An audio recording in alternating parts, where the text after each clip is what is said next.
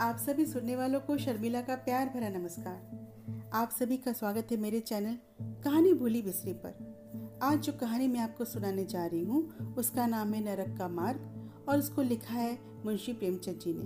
तो लीजिए प्रस्तुत है कहानी नरक का मार्ग। कल रात भक्तमाल पढ़ते पढ़ते नींद आ गई। कैसे कैसे महात्मा थे, जिनके लिए भगवत प्रेम ही सब कुछ था। इसी में मगन रहते थे। ऐसी भक्ति बड़ी तपस्या से मिलती है। क्या मैं तपस्या नहीं कर सकती? इस जीवन में अब और कौन सा सुख रखा है? गहनों से जिसे प्रेम हो, वो जाने। यहाँ तो इनको देखते ही आँखें फूटती हैं। धन दौलत पर जो जान देता है, वो जाने। यहाँ तो इनका नाम सुनकर ज्वर सा चढ़ जाता है। कल पगली सुशीला ने कितनी उमंगों से मेरा श्रृंगार किया था। कितने प्रेम से बालों में फूल गूंथे थे। कितना मना करती रही, पर वो ना मानी। आखिर वही हुआ जिसका डर था। जितनी देर उसके साथ हँसी, उससे कहीं ज़्यादा रोई। संसार में ऐसी भी कोई स्त्री है जिसका पति उसका श्रृंगार देखकर सिर से पाँव तक जल उठे? ऐसी कोई स्त्री है जो अपने पति के मुँह से ये सुने कि तुम मेरा परलोक बिगाड़ोगी और कुछ नहीं तो तुम्हारे रंग ढंग कह देते हैं और उसका दिल विष खा लेने को ना चाहे। हे भगवान, संसार में ऐसे भी मनुष्य हैं। आखिर मैं नीचे चली गई और भक्तमाल पढ़ने लगी। अब वृंदावन बिहारी की ही सेवा करूँगी। उन्हीं को अपना श्रृंगार दिखाऊँगी।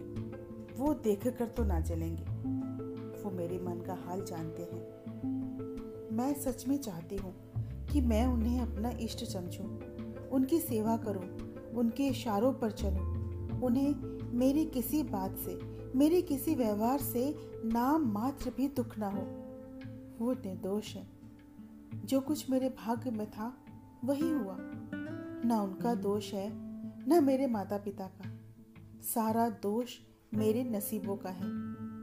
लेकिन ये सब जानते हुए भी जब उन्हें आते देखती हूँ मेरा दिल बैठ जाता है। मुँह पर मुर्दानी सी छा जाती है। सिर भारी हो जाता है। जी चाहता है उनकी सूरत ना देखूँ। बात तक करने को जी नहीं चाहता। उनके आने का समय होते ही मेरा दिल धड़कने लगता है।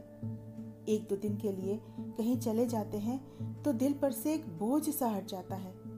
उस वक्त हंसती भी हूँ, बोलती भी हूँ। जीवन का कुछ आनंद आने लगता है। लेकिन उनके आने का समाचार पाते ही फिर चारों ओर अंधेरा छा जाता है। ऐसी दशा क्यों है, ये मैं नहीं कह सकती। शायद पूर्व जन्म में हम दोनों में बैर था और उसी बैर का बदला लेने के लिए इन्होंने मुझसे विवाह किया। नहीं तो वो मुझे देख कर क्यों जलते और मैं उनकी सूरत से क्यों घृणा करती? मैं अपने घर में इससे कहीं ज़्यादा सुखी थी। लेकिन इस लोक प्रथा का बुरा हो, जो कन्याओं को किसी न किसी पुरुष के गले में बाँध देना अनिवार्य समझती है। युवती के लिए पति कैसी कैसी मधुर कल्पनाओं का स्रोत होता है। पुरुष में जो श्रेष्ठ है, दर्शनीय है, उसकी सजीव मूर्ति इस पति शब्द के ध्यान में आते ही उसके नज़रों के सामने आकर खड़ी हो जाती है।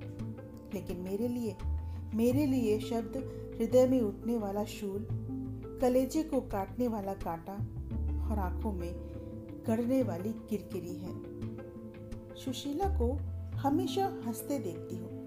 वो अपनी दरिद्रता का गिला कभी नहीं करती। उसके पास गहने नहीं है, कपड़े नहीं है, भाड़े के छोटे से मकान में रहती है। घर का सारा काम खुद करती है, फिर भी कभी उसे रोते नहीं देखा। अगर मेरे बस में होता तो उसकी दरिद्रता को अपने धन से बदल लेती। अपने पति को घर आते देख उसका दुख दारिद्र छू मंतर हो जाता है। उसकी छाती गज भर की हो जाती है।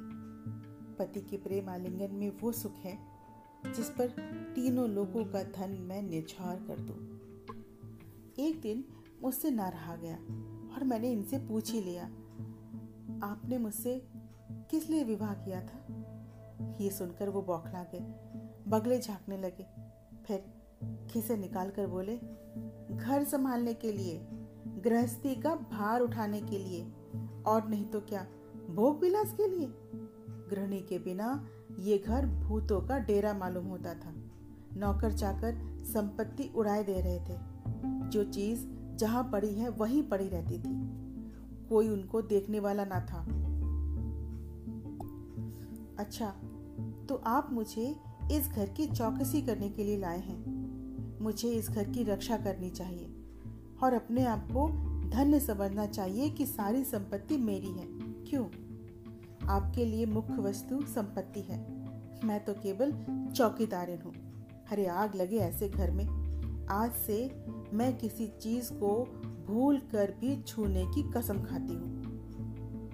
मेरे इतना कहते ही वो नाराज़ होकर चले गए। ये तो मैं जानती हूँ कि कोई पुरुष घर की चौकसी करने के लिए विवाह नहीं करता। इन्होंने मुझसे चिढ़कर ये सब बात कही थी। सुशीला ठीक ही कहती है। स्त्री के बिना घर सुना लगता है। ठीक वैसे जैसे पंछी के बिना पिजरा सुना लगता है। ये है हम स्त्रियों का भाग्य। मालूम नहीं इन्हें मुझ पर संदेह क्यों होता है। जरा बाल सवार कर बैठी तो ये ओट चबाने लगते हैं। कहीं आती जाती नहीं, किसी से बोलती नहीं, फिर भी इतना संदेह। ये अपमान असह्य है। ये मुझे इतनी चिचोरी क्यों समझते हैं? इन्हें मुझ पर संदेह करते लज्जा नहीं आती? शायद इन्हें वहम हो गया है कि मैं इन्हें चिढ़ाती हूँ, या फिर शायद शादी करने वाले बुढ़े ऐसे ही होते हैं। आज सुशीला के साथ ठाकुर जी की झांकी देखने जा रही थी। फूहड़ बनकर घर से बाहर निकलना मतलब हँसी उड़ाना है। पर उसी वक्त ये न जाने कहाँ से आ गए। मेरी ओर तिरस्कार पूर्ण नेत्रों से देखकर बोले, क्यों? कहा की तैयारी है? मैंने कहा, जी, ठाकुर जी की झांकी देखने जा रही हूँ। तुम्हें कहीं जाने की ज़रूरत नहीं। जो स्त्री अपने पति की सेवा नहीं कर सकती, उसे देवताओं के दर्शन से पुण्य नहीं पाप प्राप्त होता है। मुझसे उड़ने चली हो, मैं औरतों की नस नस पहचानता हूँ। मैंने उसी वक्त कपड़े बदले और प्रण किया कि अब कभी ठाकुर जी के दर्शन को न जाऊँगी। इन्हें मेरा उदास और विमन रहने पर आश्चर्य होता है। अपनी समझ से इन्होंने मेरे साथ विवाह करके मुझ पर एहसान किया। इतनी बड़ी जायदाद, इतनी विशाल संपत्ति की मालकिन होकर मुझे फूले न समाना चाहिए था। आठों पहर इनका गुणगान करते रहना चाहिए था और मैं ये सब ना करके उल्टे मुँह लटकाए रहती हूँ। ये ये नहीं समझते कि नारी जीवन में कोई ऐसी वस्तु भी है जिसे खोकर उसकी आँखों में स्वर्ग भी नर्क तुल्य हो जाता है। ये पिछले तीन दिनों से बीमार है। डॉक्टर कहते हैं, निमोनिया हो गया है, बचने की कोई आशा नहीं है। पर न जाने क्यों मुझे इसका कोई दुख नहीं। मैं इतनी वज्र हृदय कभी ना थी। न जाने वो मेरी कोमलता कहाँ चली गई। किसी बीमार की सूरत देखकर मेरा हृदय करुणा से भर जाता था। मैं किसी का रोना नहीं सुन सकती थी। और आज वही मैं हूँ कि पिछले तीन दिनों से उन्हें अपने बगल वाले कमरे में कराहते सुनती हूँ, पर एक बार भी देखने नहीं गई। तो आँखों में आँसू आने का ज़िक्र ही क्या? ऐसा मालूम होता है जैसे इनके साथ मेरा कोई नाता ही नहीं। मुझे चाहे कोई पिशाचिनी कहे, चाहे उल्टा कहे, पर मुझे ये कहने में लेश मात्र भी संकोच नहीं कि इनकी बीमारी से मुझे एक प्रकार का ईर्षामय आनंद आ रहा है। इन्होंने मुझे यहाँ कारावास दे रखा है। मैं इतनी उदार हृदय नहीं हूँ कि जिन्होंने मुझे कारावास दिया, मैं उनकी पूजा करूँ। जो मुझे लात मारे, उनके पैरों को चूमूं। ऐसा मालूम होता है ईश्वर ने उन्हें इसी पाप की सजा दी है। स्त्री को किसी के गले में बाँध देने से वो उसकी ब्याहता नहीं हो जाती। सुनती हूँ, वो अपने कमरे में पड़े पड़े मुझे कोसा करते हैं। अपनी बीमारी का सारा बुखार मुझ पर निकालते हैं। लेकिन मुझे इसकी परवाह नहीं। जिसका जी चाहे, वो जायदाद, धन संपत्ति सब ले ले। मुझे इसकी कोई ज़रूरत नहीं। आज तीन दिन हुए, मैं विधवा हो गई। कम से कम लोग तो यही कहते हैं, जिसका जो जी में आए कहे, मैंने चूड़ियाँ नहीं तोड़ी। क्यों तोड़ू? मांग में सिंदूर में पहले भी नहीं डालती थी और अब भी नहीं डालती। इनका क्रियाकर्म उनके सुपुत्र ने किया। घर में मुझ पर मनमानी आलोचनाएँ होती हैं। कोई मेरे गुथे हुए बालों को देखकर नाक सिकोड़ता है तो कोई मेरे गहनों पर आँख मटकाता है। पर मैं बनती सवरती हूँ। ऐसा लगता है जैसे मैं कैद से छूट गई। एक दिन मैं सुशीला के घर गई। छोटा सा मकान है। कोई सजावट का सामान नहीं। चारपाई तक नहीं है। पर सुशीला कितने आनंद से रहती है। उसके जीवन में कितना उल्लास है। उसकी आँखें तक मुस्कुराती हैं। बातों में प्रेम का स्रोत बहता है। होठों पर मधुर हास्य खेलता है। मैंने सुशीला से पूछा अगर तेरे पति किसी दिन परदेश चले जाए तो तू तो रोते रोते मर जाएगी, है ना सुशीला? नहीं, दीदी, मरूँगी नहीं। मुझे उनकी याद सदैव प्रफुल्लित करती रहेगी, चाहे प्रदेश में उन्हें बरसों लग जाए। मैं भी तो यही प्रेम चाहती हूँ। इसी चोट के लिए मेरा मन तड़पता रहता है। मैं भी ऐसी ही स्मृति चाहती हूँ जिससे दिल के तार सदैव बजते रहे। जिसका नशा सदैव छाया रहे। धीरे धीरे मेरा चित्त चंचलता के उस अंतिम दशा तक पहुँच गया, जहाँ मनुष्य को निंदा से न लाज आती है और न भय। जिस लोभी माता पिता ने मुझे इस कुएँ में ढकेला, मेरा विवाह एक बूढ़े से कराया, उनके प्रति मेरे मन में दुष्कामनाएँ उठती है। मैं उन्हें लज्जित कराना चाहती हूँ। मैं अपने मुँह में कालिक लगाकर उनके मुख में कालिक लगाना चाहती हूँ। मेरा नारित्र लुप्त हो गया। मेरा हृदय पाषाण का हो गया। एक दिन जब घर के सारे लोग सो रहे थे, मैं चुपके से नीचे उतरी। घर का द्वार खोला और घर से बाहर निकल गई। उस मकान में मेरा दम घुट रहा था। सड़क पर सन्नाटा था। दुकानें बंद हो चुकी थी। सासा एक बुढ़िया आती दिखाई दी। मैं डरी कि कहीं कोई चुड़ैल ना हो। वो बुढ़िया मेरे समीप आई। उसने मुझे ऊपर से नीचे तक देखा और बोली, क्यों बिटिया, किसकी राह देख रही हो? मौत की। अम्मा तुमसे मतलब? अरे बिटिया, तुम्हारे नसीबों में तभी बड़े बड़े सुख भोगने लिखे हैं। उधर देखो, अंधेरी रात गुजर गई। आसमान पर सुबह की रोशनी नज़र आ रही है। अच्छा अम्मा, अंधेरे में भी तुम्हारी नज़र इतनी तेज है कि नसीबों का लिखा पढ़ लेती हो। आँखों से नहीं पढ़ती बिटिया, अकल से पढ़ती हूँ, अकल से। धूप में बाल सफ़ेद नहीं किए मैंने। तुम्हारे बुरे दिन गए और अच्छे दिन आ रहे हैं। हंसो मत बिटिया, यही काम करते करते उम्र गुजर गई। इसी बुढ़िया की बदौलत जो नदी में कूदने जा रही थी, आज फूलों की सेज पर सोती है। जो जहर का प्याला पीने को तैयार थी, आज दूध की कुलियाँ करती है। इसीलिए इतनी रात को घर से निकलती हूँ कि अपने हाथों से किसी अभागनी का उद्धार कर सकूँ। किसी से कुछ नहीं मांगती बिटिया। भगवान का दिया सब कुछ है घर में। केवल यही इच्छा है कि जहाँ तक हो सके दूसरों का उपकार करूँ। जिन्हें धन की इच्छा है, उन्हें धन। जिन्हें संतान की इच्छा है, उन्हें संतान। बस अब और क्या कहूँ? वो मंत्र बताए देती हूँ, जिससे सभी मनोकामनाएँ पूरी हो जाती हैं। अरे छोड़ो अम्मा, मुझे धन नहीं चाहिए, ना संतान। मेरी मनोकामना तुम्हारे बस की बात नहीं।